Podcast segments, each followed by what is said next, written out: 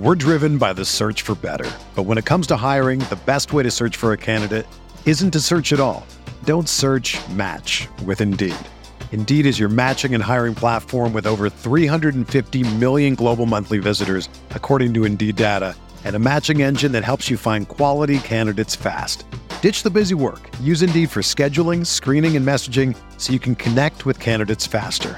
Leveraging over 140 million qualifications and preferences every day, Indeed's matching engine is constantly learning from your preferences, so the more you use Indeed, the better it gets.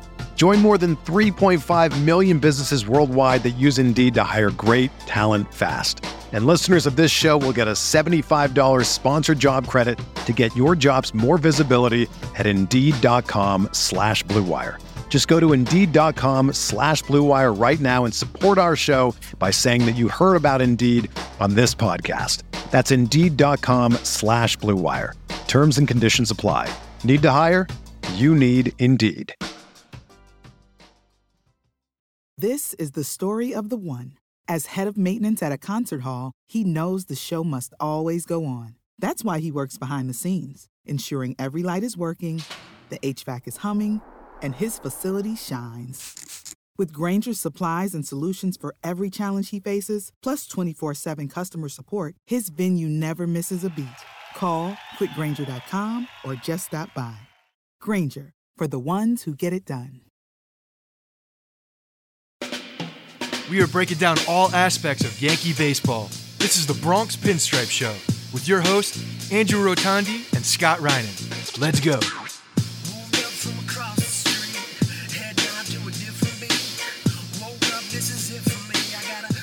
What's up, everybody? Welcome to the Bronx Pinstripe Show. We're recording slightly late because Mother Nature delayed the Yankees three days off in the middle of the season. Obviously, that doesn't happen unless it's the All Star break. Scott, the offense has gone cold, and I was, I was, all, I'm preparing everyone for the narrative that the rain ruined the Yankees' offense. That's what I'm going with. It's just, it's not the rain; it's the time off. It's the Caused it's by the time rain. off. Yeah, yeah, yeah, yeah. But you know, like sometimes when you you know you get older, the rain can affect your joints, and you can just you know it's like it, it's you- you're like a barometer, like a human barometer walking Yeah. around. But Your arthritis acts up. Yeah, yeah. No, but uh the time off, yeah, the timing can this is this is a very um convenient and uh excuse that's used frequently in the playoffs. It's like the number one go-to if you have any time off, that's what you look at for for playoff um inactivity in a particular game. So yeah, let's go with it. But they still they still did what they needed to do. And winning series is the name of the game. That's what happened. by any by any means necessary. They scored five runs. They left a small village on base every game against Texas, but they still won the series. And that's what we talked about after the winning streak came to an end. It's like, okay, now you got to focus on winning series, and you do that, you're gonna you're gonna be fine as long as you just focus on series to series, win those series. And it goes back to the the different feeling of this team, right? Like the different feeling of this team is now things don't go exactly our way every time, offense isn't clicking every time, still winning series, still still doing the things. You got guys like Nestor Cortes pitching no hitters uh, into the Yeah. eighth inning instead of the bats carrying you. So yeah, this team can win in multiple ways, and I and I actually love that. I love I love the fact that even when not going well, still coming out with W's. Last year that ball off Chapman's bat in the ninth, uh, the ball uh, off of Chapman in the ninth inning goes out. For some reason, I, I got scared when when uh, I forget who hit the ball off Chapman in the ninth with a guy on. I was like, oh, that that looks. He looked like he got it for a second there, and I guess the wind killed it, and Gallo had a little bit of a battle with the wind and the sun, but I thought that ball was gone. I mean, Gallo had a little bit of a battle in the outfield a few different times, uh, taking a step back when uh, when when he's reading a ball off of the uh, off of the bat and then it drops in front of him. He's done that a few times. He just hasn't looked great in the outfield. Does it does it give you does it give It's you a hard left feeling? field. I mean, it is a hard. Uh, everyone who's ever played left field at Yankee Stadium during the day says it's a nightmare. Yeah, but does it, well, the, this is a night game, but it did give you the uh, the sensa- What- not the what do you same mean? sensation. What do you mean it's a night game? No, no, the one I'm referring to, the one I'm about to refer to, of the sensation that you got when James Paxton threw that ball, uh, and the off the bat when Boone left him in in the Oh, playoff oh, game in the playoffs. in 2019. Yeah. Yeah. The the the peak the, the highlight of the 2019 playoff run was when James Paxton was left in a game and gave Oh, up a gave Crowd up a, a ball to the to the back of the wall. Uh, yeah, crowd went nuts because they let the pitcher pitch. I was it. 15 beers deep. It was great. It was, it was. But yeah, like we said, the, the offense was non-existent over the two days, and it's tough, right? Three days off, and then a doubleheader on Mother's Day, and then a quick turnaround with a with a day game on Monday. Um, a lot of missed opportunities with run with runners in scoring position that the Yankees were cashing in on during their 11 game win streak. And maybe you say that this is just water finding its level. The the numbers are going to come back down to earth and and even out. Wh- whatever it is, I just I point to a few bad at bats, uh, you know, namely Aaron Hicks with with guys on base, and it's just th- these these non productive nothing at bats w- with guys on base that I was hoping this team was mostly behind. Kind of bit them in the ass over these two days against Texas. I mean, these these at bats are always going to show off. You're they're always going to have with the amount of the amount of games and, and situations that they're going to be in. You know, when you get runners on, what is that? What is uh getting getting runners on the base path gives you the opportunities to do certain things. Gives you puts you in those scenarios more often than not. So you're going to run into that. Uh, I'm not again. They they were able to come out with a win. They they did what they had to do to win the game, and that's all that matters to me. This is all. This is all part of the the story. This is all part of the. the all that matters. Like, well, parade. if if that's all that matters, then we're just going to have a really tough time with this podcast all year. We have to analyze something. We have we have to go into I hope we detail have to. I hope we have to look for things to analyze, like we've been a little bit, in the sense that like it's hard to to find the places where they can improve upon because this team's been so good. So I hope I hope They all have. year long this is a problem for us to to find like the things to point at because the team has been good. this is Anthony not. Rizzo been struggling too. Like that guy carried this team for however long. Of you know they're going to come back down to earth. That's the uh, that's the it's baseball that's baseball Susan part of the part of the job and part of the the the why the sport is so beautiful because there is a yin and yang and even when both both sides like there's no one really doing all that great they're still finding ways to win and I love that. They went 0 for they went 0 for 5, 1 for 6 and then 0 for 4 with runners in scoring position in the three games. It's like this is not me inventing things to to get angry about. And I'm not necessarily angry because they still did win the game and I'm happy about that. But they did not perform with men on base in the series. You can't you can't just ignore that fact. No, for sure. I thought the first, first of all, I thought the first thing that you were gonna completely roast was Rizzo on the base path again. I was just waiting for that to open up the show. Are you talking about when when he gets uh on the double that that was the game go ahead run today? yeah, because he hit the double. Hold on, Yeah. he hit the double, and the Larry David in you was like, yes, yes, yes. But then he gets thrown out. You were like, you dumb bastard! Like you ran, you rounded second, gotten a, a run down. There would have been a runner on second base with one out. That happens all the time though. Guys, Yeah. guys when it when it's a first to third like it was, the runner the runner that hits the ball just keeps running until he's out basically. That that happens all the time. I'm not even necessarily blaming I was going to agree with you because on that particular one, I'm like, Rizzo, what are we doing here? What, what are we doing? You're, you're hanging yourself out to dry. But you don't get like that when he's trying to steal third base with with one out in the inning or with two Uh, outs no. in the inning. No, I do. I, I I just was chalking that up to like a uh, something that wasn't happening very often. But this is another one. This is the third one so far I've seen this season, and I'm really hoping it doesn't become a trend because this one was definitely right in front of you. Like, yeah, yeah, yeah, you you you got the hit that we needed. It was exactly what they needed, and then and then you followed it up with a bonehead move. But it's fine because they won. So yes, the water gets swept under the bridge at that point when you have uh, a, a victory. But you have to look at those things and remember them because the next time they're not going to be so lucky. They're going to have to execute in certain plays and those types of things that you know you look at at a in a one nothing win in May are completely inexcusable come August, September, October, and beyond. So now is the type of sh- the type of stu- stuff where you're you're cleaning that stuff. You're you're making these mistakes early in the season so that you're not making those same mistakes later in the year and building on it. And you're right, having a runner on second base with only one out, maybe you tack on an insurance run and make the Yeah. the end of the game way easier on yourself. Absolutely. Did you think Nestor was going to get the no-no? I thought he was actually going to get it. He was just absolutely dominating. He looked like he was having fun out there, which you don't normally see in no hitters. You usually see guys like you could see the thousand pound weight on their shoulder. But Nestor, I just feel like he doesn't have a care in the world. Like he's one of these guys. He kind of knows like I shouldn't even be here type of thing. Like I'm living a dream right now. Like pinch me, is this even reality? Type of type of deal with Nasty Nestor. So I thought he was going to get it.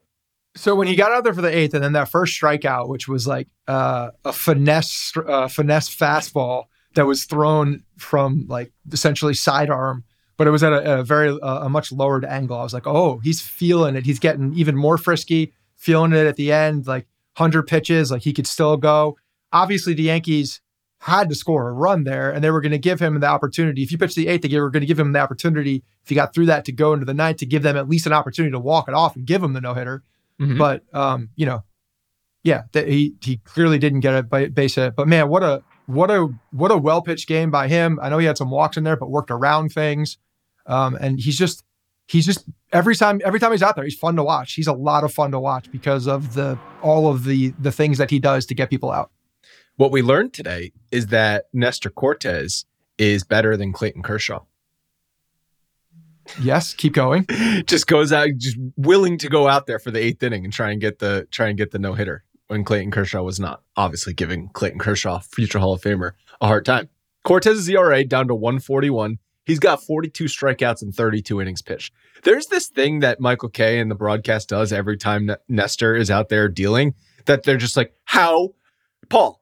How is it possible? Paul, if, if you're a hitter against Nestor, like, what are you seeing? How is this possible? He's only throwing 91 miles an hour. He's throwing sidearm. He's throwing three quarters. He's throwing overhand. He's throwing underhand. He might just start throwing it right handed for all we know. How's he doing this? It's magic. It's it's voodoo. and that's the beauty of it. Look, the, the, the, guy knows that he can't go out there and get a traditional. Well, this is know, when we needed David Cone in the broadcast. Up. He's got to be a little tricky. We needed David Cone in the broadcast booth today because he would have told them, well, actually, Nestor Cortes has great spin rate. And actually, Nestor Cortes has fantastic movement and his peripherals on his pitches are actually very, very good. So, yes, he's not lighting up the radar gun with 98 miles an hour, but his fastball plays faster than 91 miles an hour. He can locate, he can mix his pitches, he uses all of his pitches, and he can throw all of his pitches for strikes. And that is, yeah, it's From not different the, arm angles. It's not the sexy go out there and just blow you away with 98 miles an hour, but it sure as hell is effective. Yeah, and you you may, from Nestor, you may get a fastball that one guy has from the same arm slot, the same the same speed.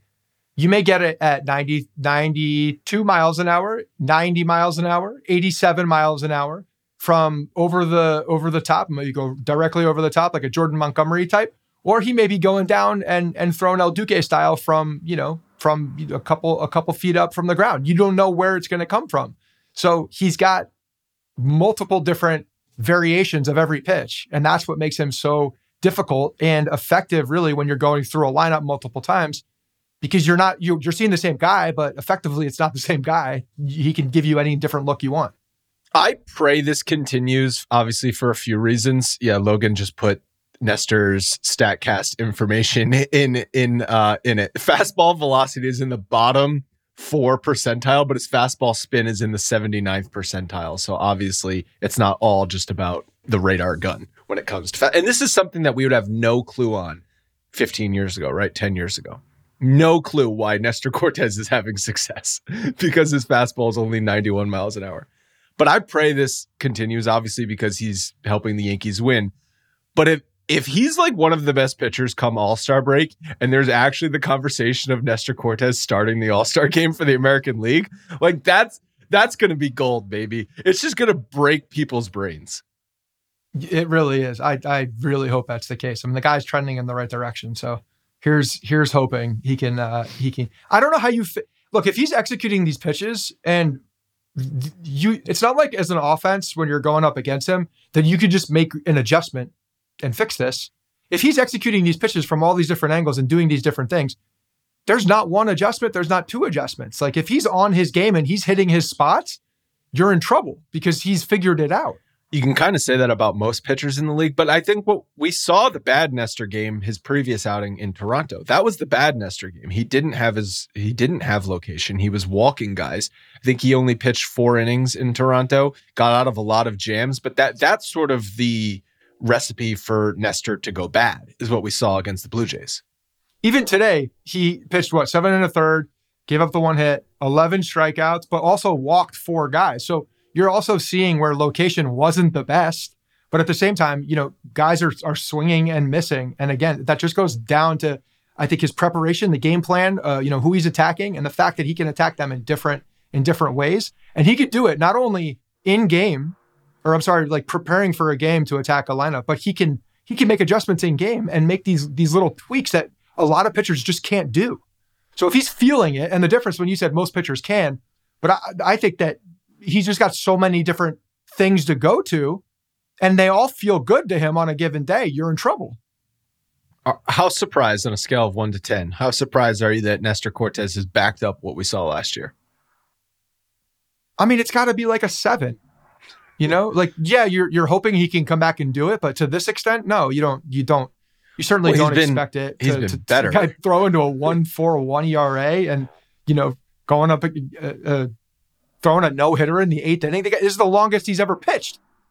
yeah, it's the most. It was the highest pitch count ever. Yeah, there was the there was the conversation. That's why I was making jokes about Clayton Kershaw. There were conversations on the broadcast again about do you bring him back out? This is his highest pitch count ever. I didn't. There was no doubt in my mind that Boone was going to send him back out there. Yeah, they were talking about it in the broadcast. Like if you go out for the eighth inning, you're making that decision at that point. I guess that was a, the conversation that that that Torre had with Cone um, uh, But- on- when but he was throwing a no hitter after he came back. Cone came back from an aneurysm. Okay, Yeah, I know. Clayton Kershaw's coming back from like seventy-seven back surgeries. Okay, like it's different. Nestor Cortes, this is what seventh start of the year, sixth start of the year. He can go out there. different scenario, but the point being is if you get through the eighth, you're almost in no man's land. You Yes. cannot not send them out for the He's, ninth. he could have been at 170 pitches and he has to be sent back out there for the Yeah. ninth inning. Yes, I agree. I, would argue that 170 pitches, he's not making it through the eighth, but yes, I was exaggerating for effect. Okay. I heard you, and that's why I had to call it out. we have to talk about the friggin' umpires yet again. I've said a billion times on this show, I try not to complain about umpires because I think over the course of a season, it evens out. For, for however many calls the Yankees get screwed on, they're going to get the benefit of the doubt on other calls. But we've seen it now prop up a, a few times over the past week. Judge continues to get low strike calls on him. DJ LeMahieu had a call, a bad called strike on him, and let the umpire know it wasn't a strike. And if DJ's opening his mouth, then you know shit is bad. Like we've seen a few things from DJ this year that are uncharacteristic. The first being that he showed emotion when he he hit the home run against the Red Sox or when he got the two out base hit. I think it was against Toronto early in the season. We saw him chug a beer on TV. I didn't know the man had fun. I thought he'd be studying game film at the Rangers game, and he's out there chugging beers with Judge and Rizzo. And today we saw him jawing at an ump. And then Judge comes up and he gets a strike call. The the dugout's obviously been yelling at the umpire, and the umpire like legitimately antagonized Judge. A loud strike call, very animated, and then stares at Judge, just waiting for him to say something. And I'm sorry, you can be an incompetent ump. That's one thing if you just suck at your job. But if you're actually trying to anta- uh, antagonize the team and the player, then you need to be removed from your position as umpire. You have to be completely neutral as an umpire. And if you suck, you suck. But you cannot start antagonizing players.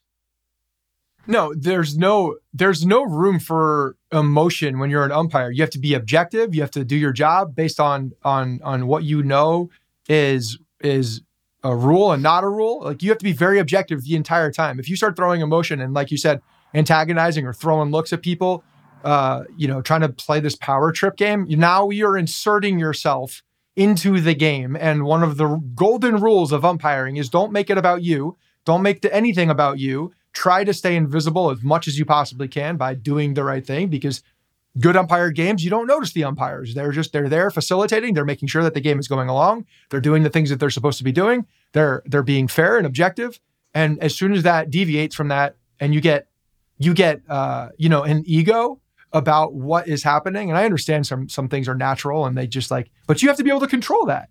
So it's it's unwarranted. It's never it's never really the at the end of the day, the umpire worst case walks away from something. Worst case has to take that higher road.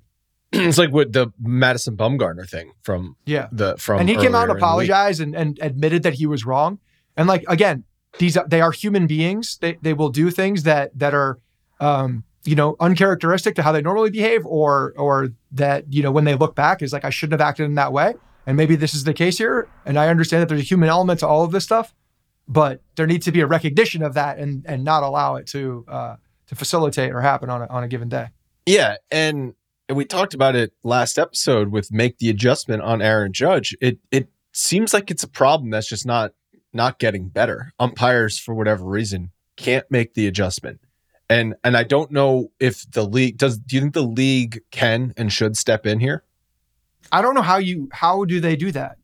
Tell show them that he's six seven, guys. Well, no, there's were umpire wondering- scorecards. Umpires get scored for Yes. how many how many balls they get right and wrong. So it's I don't know you it, So the I mean the leagues are they're already tracking that. I, and I don't exactly know how they get. I think this. I know that the NFL does this. I don't know if MLB does it, but if you are if you score poorly, you don't get playoff games in the Yeah. NFL. I Is think that- it's the same way for baseball. And playoff games mean more money, so that's how they incentivize you to get playoff games. So I don't know. You got to start docking these guys pay or something. Like you have to hit them where it hurts. I joked on uh, on Twitter today when it happened. I was like, if you allow like one punch to be thrown by a player per game, like guess what? The umpires are magically going to have the strike zone right on point because they don't want to get popped in the mouth. They also don't want to get popped in the wallet. That's a way of policing the game. Yeah. The, Yeah. Um, just one free shot. one free shot. You don't know when it's. It it could be. uh, It could be. you don't know when it's gonna come. Well, you know, it's if you screw up a call, but it's just like if that's in the back of your mind, you better get every call right. just fear of getting clocked Yeah, is the is the reason why you'll be a better umpire. I don't know if that'll work. Fear is a great work. motivator. What what if you're what if you're you know bracing for impact while the pitch is still being But you got to take off your mask. Someone pointed out, it's like, what so you they, have to so not only are you going to get clocked in the face but you have to take off your mask and just take it. Got it this is a flawed system I think. it's one free shot. but but seriously, you have to hit them where it hurts, which is money. well money and i think and that uh the playoff scenario is is something but that's that, that's not in so playoff games mean more money, but you're not necessarily docking their pay if if you don't get a playoff game. So you need to just like how a player can get fined or a manager can get fined, like I don't know, umpires maybe they need to be able to get fined. for what in particular because it's not Sucking like a guy so gets, bad. but a guy doesn't get fined like joey gallo doesn't get fined for striking out as He much should. as he does He should. he should Aaron Maybe- Hicks should get fined for being so bad with runners on base. but you know if they were to do something that were you know outside of the the game and outside of the realm of the game then yeah and, and i think that umpires can also get fined for for those Maybe. for those trans- transgressions as well so or suspended that happens Yeah.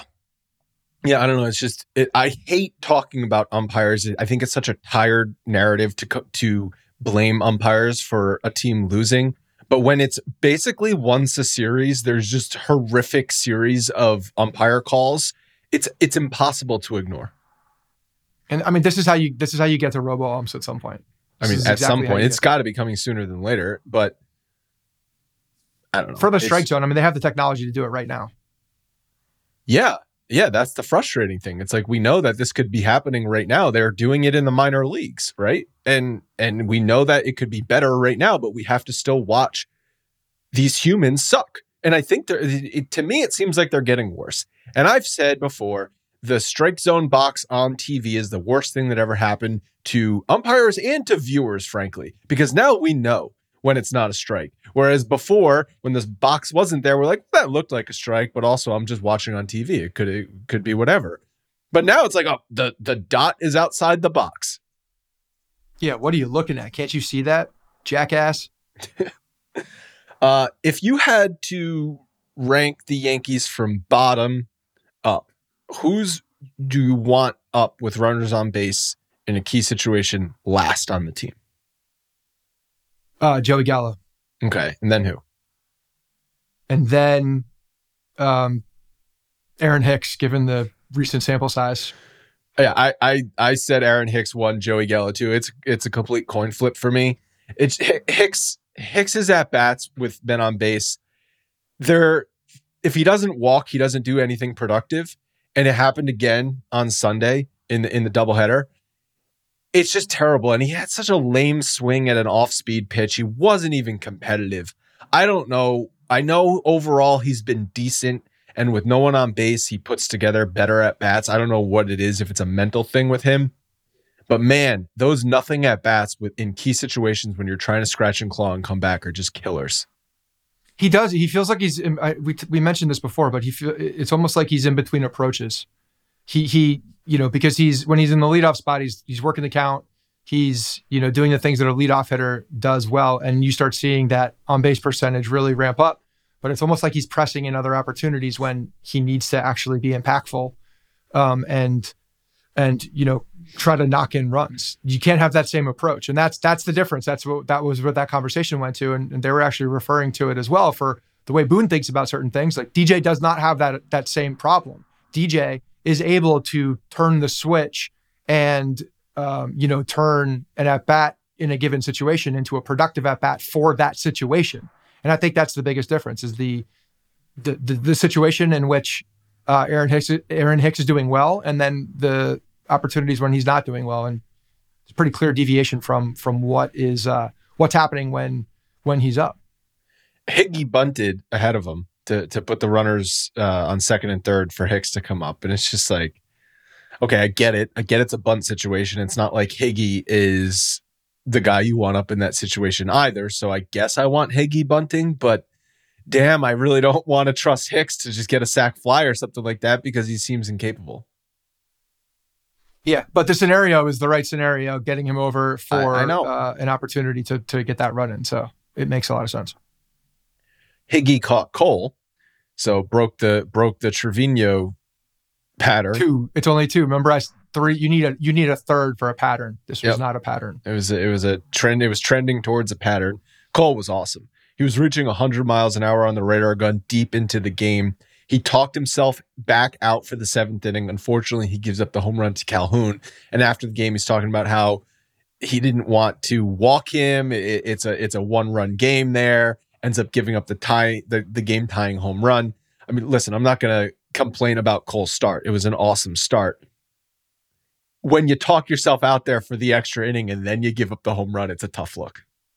Well, he was clearly you could see the the frustration on his face too. He he knew what he that he lobbied to get back out there, and then uh and then one got away from him. So, but I, again, man, I love almost every single time. I'll take the guy with the fire that's trying to get back out there and and and and have the confidence to to shove over a guy that doesn't want the ball. Give me that every single time. And you know, clearly he had the confidence to go out there. It just didn't work out in that particular pitch. But yeah, he was really good again. This is just another another start where we're seeing that, you know, maybe in Detroit on that weird night, it was just a very fluky evening. And um, and he just wasn't he wasn't there in whatever capacity, like physically, mentally, all of the above. He just wasn't there.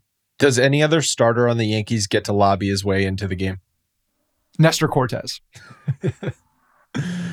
Uh, Try arguing against Nestor Cortes, and he'll he'll come out he'll come at you from any angle with uh with with another rebut. I don't think Nestor had to lobby to stay in today's game. I think it was gonna. He was out there till he gave up a hit. But yeah, I think Cole's the only one that Boone changes his mind on. I mean, I de- I think depending on where we're where we are in the season and like what's happening, Severino's the type of guy too that that that has that emotion that will that can carry you through. Because we've also seen Severino where you know a fourth fifth inning he he shows a little bit of a lapse and then he comes back and he's just electric again uh, after an inning that was you know non-efficient. He he's done that time and time again when he's on the mound where you know he shows that that extra life is real for him. Like he doesn't get. Uh, he can he can rebound, and I think Cole's that type of guy. And you know what? Like Severino's the type of person where if it's if it's August September as well, and he's having a damn good year, you're treating him like that that ace that Cole is to me, and you're you're trusting your guy in the moment to get him back out there if his stuff still feels good. Yeah, I think Severino. He, if he's still pitching well in f- three four months from now, you got a case there. But I don't know if he if he lobbies for his next time out. I don't I don't think he wins that case. Well, I think he's on a different he's in a different world where they're still making sure. I mean, they they're giving him extra time. He was supposed to pitch today, Yeah. uh, or yesterday, and you know now he's pitching, which I don't hate to be honest. Like about, with the matchup, and I'm sure some of it was strategic, so that uh, Toronto is is facing him, but um, they're giving him a day off if they can in certain areas. Like they'll give him that sixth day if they can, just to to, to work. That's that's goes back to you know how they're managing the innings. managing his innings and managing the uh, the the stress on his body. Yeah, if it's one fewer start, I mean that's five to seven innings fewer, right? So I mean it, it certainly adds up. The the Gleyber walk off. We we do have a mailbag question about Gleyber, so we'll talk about him more more in depth. But what I want to talk about is Chris Woodward after the game calling it a cheap home run. Yankees are a little Yankee Stadium's a little league stadium. That that home run's not out anywhere. Really just went all in on the on the short porch bashing. And then obviously there's that Twitter account. I think it's called Would It Dong, which which I appreciate. It's a great name. That it would have been out in 26 out of 30 parks. So huh. Numbers don't lie, Chris Woodward. And then I found it ironic that in game two, his team got a home run that would have only been a home run in two out of 30 parks. So, you know, it's almost like both teams play at the same dimensions when they're playing at Yankee Stadium. Who would have thunk it? But it's really just like whether you give up a 700 foot walk off home run or a 315 foot home run down, just shut up. Shut up with the cheapness. It just is such a bad look. If Boone ever said something like this, like if they're playing at Fenway Park and the Red Sox hit a bullshit home run off pesky pole, Boone better not say anything like this. I, Boone can't say anything about home runs in the postseason against the Red Sox, but the uh, the he he would be set up right there for instant instant ridicule. But no, it's I mean Woodward has has shoved his uh, foot in his mouth in the past too. He's just a jackass, and he's still I think maybe a little bitter for the Yankees not extending the position to him because he was in the running for the the job, the managerial job as well with Boone. So maybe there's some uh, maybe there's just some some some pent up aggression on on him. But yeah, why he's not complaining when the the next the next game the ball goes over the park, the same the same exact wall in a in a much shorter uh, execution style there, and he's he's happy for it. So of course you're going to be happy for that. Yeah, and whether you really buy into the park factor rankings and stuff like that, Yankee Stadium's actually not that crazy of a hitter's park. It's it's a park factor of 98, which is 22nd worst ballpark to hit in.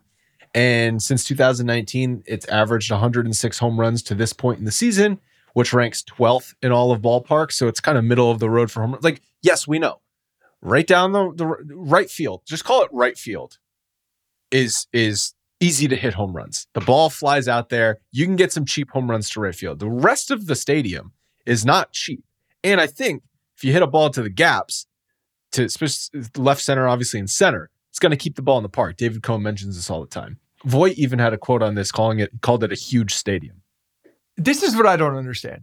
If it's so easy and you're calling it like you know Mickey Mouse little little league type thing, then just do it every at bat. If it's so friggin' easy and it's just a thing, just pepper the right field wall during every at bat. Go into the game and try to pepper the wall. That should be your approach, right? If it's so if it's so simple to do, then do it.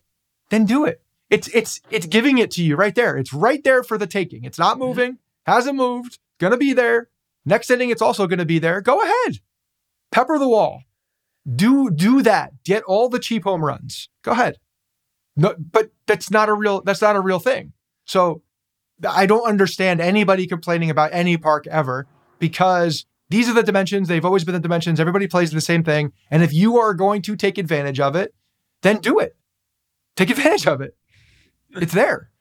yeah, and, and the Yankees short porch is by no means the craziest ballpark element we've seen actually being played like on the major leagues. The, the Astros had a hill in center field. In modern day, they had a hill in center field. Okay. And then they removed that hill to, to put cameras in center field.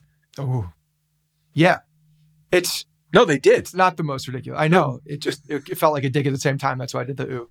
But um, yeah, no, it's not. It's not a crazy thing. I don't understand why people still complain to this day about it. I will never complain about the Fenway monster unless it goes against me and I'm just frustrated. I'm not blaming the ballpark, but the situation. You know what the, you can also do? You can pitch around it too. You can yeah. actually play, and you can build teams. I mean, that's why it's called home field advantage, right? This, is, legitimate- the, this is why the Orioles moved their fence back so that they could play, uh, so that they could attack uh, free agency whenever they get money to spend on pitchers, and it would be more attractive for them to go to Baltimore with the new field dimensions.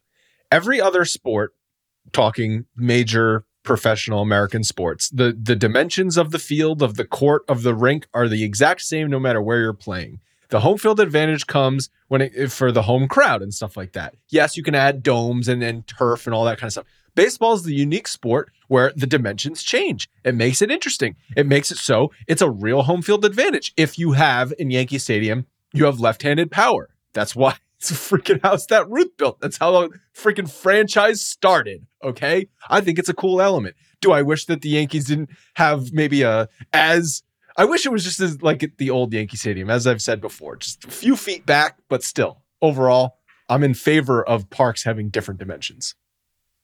I was I was having this conversation with somebody uh, when I was in Las Vegas actually about soccer, and I was we were they had they had one of the matches on, and I'm like, you know, I just started talking out of my ass basically because that's what I do when I watch that sport, and I did not know that each field or pitch, if you're speaking oh, yeah. the right lingo, has different dimensions. A lot of them have different dimensions. I did because what. I was complaining about is like the arbitrary piece of extra time and like who the hell is determining the this extra time? Why don't they just put a frigging clock on it when someone is in and out?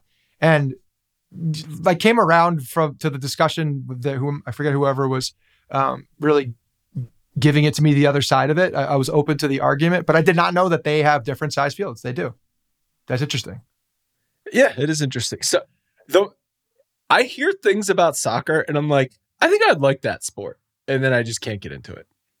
It's because we don't have the emotional tie to a team and players. That's that's it. Like I don't know if I'll ever unless, you know, you're watching USA and USA, like I can I can get behind that. That's that gives me some, you know, patriotism. Um I, I can I can feel something there. But like watching a, a, a I would have to like go all in on a team and I don't know how I force that, to be honest. the time at this point in my life, I think it's impossible. Help. Yeah, you're you're over the hill as far as becoming a diehard soccer. right.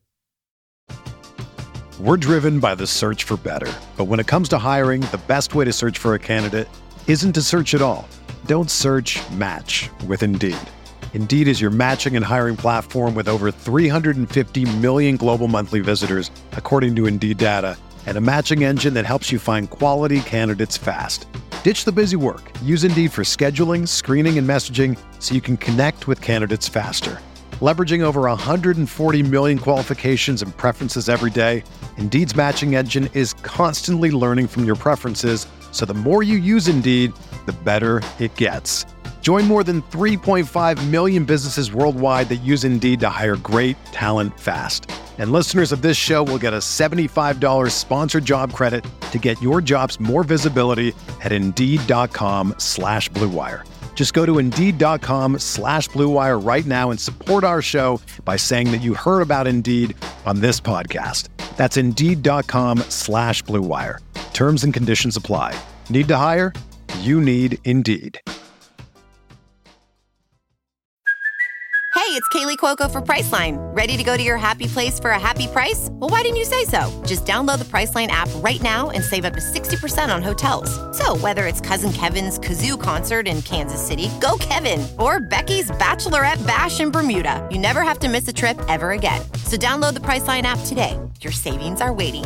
Go to your happy place for a happy price. Go to your happy price, Priceline. So Michael King, first first bad outing of the season. Uh, I'm not going to say he's turning back into a pumpkin. I still have a lot of confidence in him, but he did cough up game two. Comes in in a spot with an inherited runner, and then ends up giving up the the bomb that was the go ahead run. And uh, I mean, I think it was just an off outing for him. I forget who who hit the home run. Was it? uh I'm forgetting uh, whoever. I mean, look, Brad Miller gave the home run, and he and he just jumped on a fastball. They talked about it, yeah. like just sitting fastball, jumped on a fastball. If anybody's mad about this, like check yourself because this guy's been so freaking good, uh, and that's that's why that's why it feels so. It feels almost dirty when you're complaining some about uh, some this team in, in certain ways because they've been so good, and him in particular has been so so dominant when he comes in very very tough situations. So he's going to give up more home runs too, and he's probably going to walk some guys in key situations that don't work out well for the Yankees at some point this season. And what Boone's job is is to keep going back to him because the stuff is there, the nasty is there, um, and he's been, you know, overwhelmingly better in situations, than then obviously like a little blip on the radar. So The zero thing- concern about this at all. One thing I didn't love is that he did warm up in game one, didn't get into game one, and then, you know, four hours later gets into game two. I'm not saying that's the excuse as to why he didn't pitch well. It's just we talked about this, right? B whips. You, you, guy only has so many bullets in the arm every day. Let's let's not do that. Let's. I feel like that could have been avoided. He's warming up in game one. Use him in game one. But I mean, multiple times we, we, we were touching on this. First of all, you can have multiple guys warming up at one time. It happens all the time. And one guy goes in and the other guy does not go in. It happens all the time because you don't know what's going to happen in a given situation. Someone might pitch hit for somebody. Somebody might, who knows? There might be a runner on. You might have more confidence. You want to get prepared. This is their part of their job is to be up and down, up and down. That's that's inherently what comes along with being a guy in the bullpen. So I mean, I, I don't think it had anything to do with it. I think that that this is something that that these guys are are used to doing, and He went to Loáisiga, got- He got attacked. uh, He went to on- on Loáisiga instead of. Michael King in game one. I just feel like you could have gone to Michael King there and then save save Loáisiga in game two. I understand if you're warming up a lefty and a righty, depending on matchups, like that's unavoidable. You have to have both guys ready to go.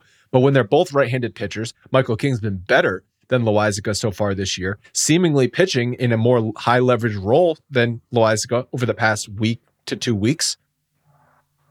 You don't know what the analytics are saying though, from one guy to another. They could have been very drastically different splits depending on who was coming up next. Depending That on could the- have been, the yeah. given It could have situation. been. It could have been. Yeah. You- that's that's what you're going with. The analytics, exactly what I'm the going with, analytic yeah. splits dictate that Analytics splits, splits, big time splits on the analytics. The nerds were split. Got They're like, go both. both any other any other things you want to touch on from the Texas series before we move on to some injury news? I mean, they they they need to use this downtime. This uh, you know, the the get the bats going again for for Toronto. They they need to figure that one out pretty quickly. They got what Berríos.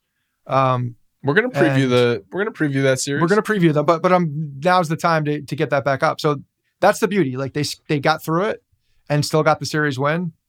Now they got the bats got to come back. LeCastro was placed on the IL with a lat injury. Rortvedt began his rehab assignment in Tampa, single A, and Domingo Germán actually expected back as soon as late May. Kind of fell off the Germán fell off my radar. Yeah, what do you even do with him at this point? You can't put him back in the. You don't put him in the rotation at this. No, point, you keep him unless there's an out. injury. But do you keep him? Do you stretch him out and keep him stretched out in AAA Yeah. as like a as an insurance piece? To me, that's I- what I would do. Yeah, yeah, because he's not. He, I don't think he adds much value in the bullpen, and you don't take any of these starters out right now. No. So and you know, with Deivi Garcia not being the guy that they thought he was, like the the the, the pecking order as far as uh, guys who are stretched out is a, is a little bit less. I could see. I don't know Well, what his option is. What are his Schmidt's what's getting- his situation with options? That that's something to look at. That that could potentially affect how he's used and like where he's rostered. But if he's if if there are available options for him and he's able to be down there, I would I would certainly keep him in AAA and keep him stretched out. We're seeing Schmidt get a start this week, and they obviously have been stretching him out. And he pitched in long relief out of the bullpen a couple times. Um, got the win when Cole had his bad start in Detroit, and then didn't he get another? Didn't he pitch another in relief? He did. It was after like 11 days, I think. He got Yeah. in. He got in, and then And I think he had a, down. he had a start in Scranton as well, right? So Yeah. they're they're certainly you know that that's something that we were looking No, at. Like who's the my- guy that they're going to keep stretched out, and Schmidt's a guy that they want uh, in that starting rotation if possible, as a guy that can go longer. Germán has one option left. But my point is, if Schmidt's getting a start this week, when Germán, when and if Germán comes back and is kept stretched out in the minors, who do they call up first to give a start to, Schmidt or Germán? I feel like Schmidt is right now ahead of him. Oh, for sure. He is. He is ahead of him. And it's just uh, again because the rotation has been so good, the pitching staff has been so good, it just completely fell off my radar. And Same with that's the a, bullpen. that's a good that's a good thing. he doesn't step in and make this team better at all anywhere. No. Anywhere. So you need to keep him as an insurance piece. Uh, wait, wh- who did you say? Germán. Uh, Germán. Yeah, yeah. Yeah, he's an he's he's really just an insurance piece. Or this is one of those like middle of the week transactions where Domingo Germán gets moved for you know a player to be named later or cash Inter- international bonus pool money. international bonus money if you can do that th- during the season right now. Yeah, Yeah. I could see that. Like, the, let's just be gone. And now you're gone out of our brains forever. Thank you. Bye. I, I wanted to spend a couple of minutes talking about all of the big shortstops that the Yankees passed on this winter because Corey Seager and Marcus Semien were in town. Obviously, Marcus Semien's playing second base, but played shortstop last year. So IKF this season is slashing 288, 337, 363. He's got a 110 WRC plus and 0.7 F WAR. Now he has been in a little bit of a slump the last few games, but he was he was fantastic during the 11 game stretch. So again, 0.7 F WAR is better than Corey Seager, who has 0.6 F WAR. Carlos Correa has 0.4 F WAR. Trevor Story, who has negative 0.1 WAR, and Marcus Semien, who has negative 0.2 WAR. Marcus Semien had like a 490 OPS coming into the Yankees series. 490 OPS. That's worse than pitchers. That's how bad Marcus Semien has been. And Trevor Story, I was listening to some Boston radio the other day, and and they want Trevor Story gone. They're already running him out of town. They're calling him Carl Crawford 2.0. That's hilarious. He's, it's been a month. The yeah, I mean, like of of all of them, story was the most predictable. I think is the the Semien. I'm shocked that he's. It's just a matter of time because that guy's hit his entire career. He just he gets he hits everywhere he's gone. He's hit. Uh, I actually he got dropped in a fantasy league, and I definitely picked him up because I'm like he's gonna hit. Well, that's silly. rip. That's silly to drop him. Like like he's he's been off to a bad Yeah. start. Like I'm highlighting this off to a bad start, but let's Agreed. not go crazy. And I was like, that was stupid. So I, that's why I'm like, yeah, like this is a guy that will eventually hit. You know, obviously he's not in the same lineup that he was last year. That doesn't help matters. Uh, but I mean, the guy hit in Oakland too. he's been a great he- player his whole He's career. a professional Yeah. hitter. Yeah. No, no, but but my point is that IKF has been better offensively than all of those players. I'm not saying he will be better at the end of the season, but through a month plus of the season, and here we are, and IKF has been better than Corey Seager, Carlos Correa, Trevor Story, and Marcus Semien. Hell yeah. I love that. I mean, there's no other way to say it. IKF is is like is is the truth. He does he does all the things that you want him to do. I love him. So it's just I said on. Twitter the other day. I said on Twitter the other day. Imagine, imagine having to to to like force to to root for for Carlos Correa at this point in the season because that's what we'd all be doing. We'd be forcing ourselves to do it, especially if he's struggling. And you get a guy like IKF, all hustle, all heart, all grit. Just give me that all day long. Give me all those guys. Give me the Hawaiian hustle over some jackass that you're forcing me to root for. Like I just didn't want to be put in that situation. I'm so very glad we're not. Carlos Correa hasn't been awful. He's hitting 255. He's got a 109 WRC plus 0.4 F WAR. But if Carlos Correa signed with the Yankees, unless he had a 160 WRC plus and two war at this point in the season, he would be getting booed mercilessly. Okay. Because it was a lose lose situation for him pretty much coming to New York. it was yeah yeah yeah it was a difficult situation not only for him but for all of us and and very uh, selfishly i'm more concerned about all of us having to look at that guy and and root for him on a daily basis just didn't want to do it it's the, Would've been- it's the, it's the plain truth Yeah, and I could have gotten clearly behind Corey Seager. I would have been behind Yeah. if they signed Marcus Semien, or even hell, even if they signed Trevor Story, I, I would have, I would have talked myself into getting behind that move, even though he can't hit right-handed pitching. But I don't know how I would have talked myself into Carlos Correa. He was that dislike. He was that disliked. yeah Yeah. no doubt and now we have ikf who's just like a vision of hope Absolutely. All right, let's uh let's take a look at the upcoming week. We're going to do so. We're going to pick a game to bet on. We're going to do it with WynnBET. If you live in Arizona, Colorado, Indiana, Louisiana, Michigan, New Jersey, which is where I am, New York, Tennessee, or Virginia, which is where Scott is, Logan, you're in New York, so we all count. We can all win some money this week. Well, you're in luck. You can you can download the WynnBET app and you can use code X Blue Wire. It's a new code. We've been telling you a different code, but they updated the code. It's X Blue Wire, all one word, and it's a special offer. You can bet $50 and win 200. You can also go to wynnbet.com and you can see all the different odds that they have, parlays and all that stuff. They're bringing the excitement of the Wynn Casino to your mobile device. All right, Scott, what game are you betting on this week? So when you're looking at the week, you're looking at um, obviously Toronto, and then uh, they go to Chicago. Weird for- two game series against Toronto. Like they Yes. just played four at home against Toronto, Yes. seemingly not long too too long ago. Now they're playing another two game It's, series, a- it's odd, yeah. and they haven't even played Tampa yet at all. It's like I don't understand the schedule sometimes. Yeah, and there's like another four game set that's going to offset this two game set. It's just a, it's it's strange in the way that they do this. But I'm looking, uh, I'm actually looking beyond. If I'm betting, I'm looking beyond Toronto. Those games to me are just such a toss up. Uh, if I can avoid them, I will. Um, even though I do, I, like Kikuchi coming back and, and shutting this team down again. I I have, I think that's going to be a very difficult task for him. That'll be the third time the Yankees are seeing Kikuchi in like a three week span. I, I have to, even though they didn't hit for shit over the weekend, I have to imagine they're going to hit Kikuchi. Agree. I, I think that that's a tough matchup. for Deja him. vu all over again. We're for him, that's a real for for him. Just speaking uh, as a, a guy competing against, that's a hard task. it's tough. You know, for for a a strong right-handed lineup as well, like that's a very difficult. And and you know, some of the lefties that hit lefties well, that's It's tough for any pitcher. It's tough if it's Gerrit Cole or if it's DeGrom going out there for a third time against a team in three weeks. That's a tough, that's a tough matchup. Yeah. So Severino, I'm, looking at that game as one. But again, if I'm trying to uh, avoid Toronto, um, I will. And Dallas Keuchel has not been the guy. He's not been the, the guy that he used to be. He's not. He's not the the scary Dallas Keuchel. Not that not that he was scary, but uh, he was that he was on on on Houston. He was dominant. Not that guy. Gerrit Cole going up against him. Chicago.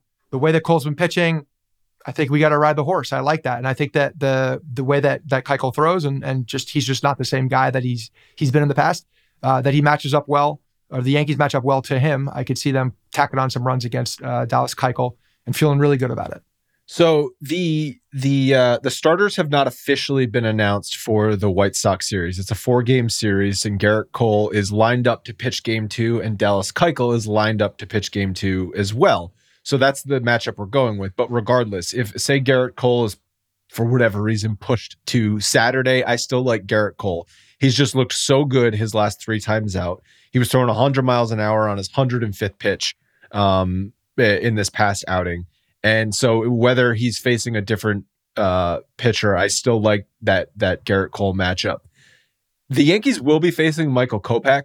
He's off to a filthy start for the White Sox.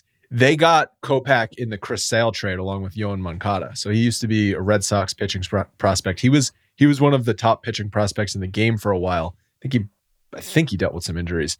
But But he has definitely dealt with injuries. I think that he's still maybe I'm wrong. Maybe it's Jordan Hicks now, but he's he had the the fastest ball thrown in in a game like clocked. It was something stupid. Some like col- was- 107 or something was ridiculous. the college kid who threw 105 or something. I think over that- the that's him. That's I'm, I'm pretty sure that's him. I'm gonna Logan, if you check that out. But yeah, No, there, no, no. there- there's a Yeah. guy. He's definitely one of those guys. Yeah, I remember he was the guy. Wasn't he the guy who said just off uh, head, um, like, oh, I would throw 108 miles an hour, like if I could, or something like that. Well, you you can just do it. like, like what, what what's he saying? Like, oh, if the in the perfect scenario, if the mound if the mound was just right and the inside no wind or something like that indoors. Regardless, he, he's he's been on fire this season. Okay, so um, yeah, yeah, like a hundred. Co- uh, goes viral for with a 110 mile per hour pitch. Ah, fuck out of here! No way. Yeah, Kopech has reached 105 in live game action. Hold on, let me read this to you. Yeah, and then 107 was like the the, the clock. I don't know when these were. Hold on, I'm. I'm I think there's a limit to the dates. human body, and I don't know if 110 is doable. He was um yeah 107 is is where he was clocked in a game in 2017. Jesus. So yeah, he was up there as one of those. And yeah, you're gonna have arm issues, bro. if you're throwing 107 miles per hour, you're gonna have arm issues. So I'm sure he's dialed it down a little bit. They haven't been. Again, I'm I'm very happy to play fantasy baseball this year because it's really keeping me in in, uh, in touch with all the other players. He hasn't been able to go beyond five innings this year, so they're definitely managing. He's just his- emptying his- the tank for for five innings. Yeah, Yeah. I don't know what he's been clocked at this year, but definitely uh, an interesting one. He's having a great season and he's lined up to pitch against Jordan Montgomery. Montgomery again, like Montgomery's kind of flying under the radar, right? The Yankees get him no run support. His record is if you still look at record, it it's not good, but he doesn't get run support. He pitched another good game over the weekend. He did. He's a rock, man. He's like he's just he's another one of these guys that you feel really good with going into into a game. And uh, you know, like Nestor, he's got so many different um they're not different arm angles necessarily, but he's got a you know a large repertoire where he can come at you with the kitchen sink. So he's a lot of fun. He every time I watch him, he just he does he gives me a, a reminder of of the way Andy Pettitte pitched. Uh, like I, even stylistically, there's there's a lot of similarities there. So um, I think he's a rock man he's one of these guys that just you you can tell works his ass off, prepares really well, and comes in with a good game plan. Another thing that the rainouts did, unfortunately, for the Yankees is it puts them in a stretch where they're going to be playing, was it 23 games in 22 days, all culminating with the Rays four game series at the end. That's a tough stretch. I know a bunch of the games are against Baltimore and stuff like that, but that many games in that many days finishing with Tampa, that's that's a hard that's a hard stretch that's a hard stretch. They do have some like some games where, where they should be winning, but yeah, kind of you know ending it with with Tampa for the first time coming in there. Yeah, that's a that's a difficult, definitely a difficult task, but it's gonna be a fun. It's gonna be a fun culmination of it too. Yeah, it's They're one of those things. Tired. it's one of those things you get through it and you play you play you know solid but you're not going to win 11 in a row again but you just you you win a, most of those series and you get out of that strong you feel good about it for sure. I think if they if you know where they where they are coming in going into that that Tampa series will be uh, very interesting to see the way that the uh, they have played against some subpar teams because they should they, they there's a lot of wins in there too. That's the thing. There's a lot of wins in that in that stretch. Yep. yep. All right, that's going to wrap it up. Again, if you want to if you want to wager some cash on the game that we're going to be betting on, which is Gerrit Cole start, you can do it with the WynnBET app. Use code X Blue Wire to get your special offer. Anything else you want to mention, Scott? I'm excited how they handle it. I, you know, the fact that I'm I'm curious to look at how they treat Stanton throughout this entire stretch too, and like you know where where they're going to be sitting him, how many games they're going to be putting him out. But I'm I'm I'm curious to see how that stretch uh, lands on and how Boone really manages the entire thing. Like this is where he is is you know put on uh, on display in the way that he manages all these guys. There's so many interchanging parts. Weird, interesting tw- to see. A weird 12:35 start on Wednesday. I don't quite understand where the 12, 1235 comes from. Is it one of the Peacock games or something? Is it a Peacock game? It's in no. Chicago, isn't it? No, no, no. It's against the Blue Jays at home. Oh, that's the Wednesday Blue Jay. Yeah, yeah. Getaway day. I, forgot today was Monday because it was a day game. It was weird. Yeah, it's like they just didn't want to start it at 105, so they're doing 1235. We're going to be recording after that Wednesday game, and, and that episode will be posted after that. So that'll be the next time we talk to you guys. Thank you so much for listening. We'll talk to you in a few days. Hey guys, thanks for listening to the Bronx Pinstripe Show. Make sure you find us on iTunes and subscribe so you can get all new episodes directly onto your phone. If you do like the show, we'd love for you to take a minute and give us a five star rating and review in iTunes. It really helps us out and allows us to create more shows. We're on Twitter at Bronx Pinstripes and the same on Facebook. You can always find us there talking Yankee baseball. Thanks again, guys, for your support. Really appreciate it, and go Yankees.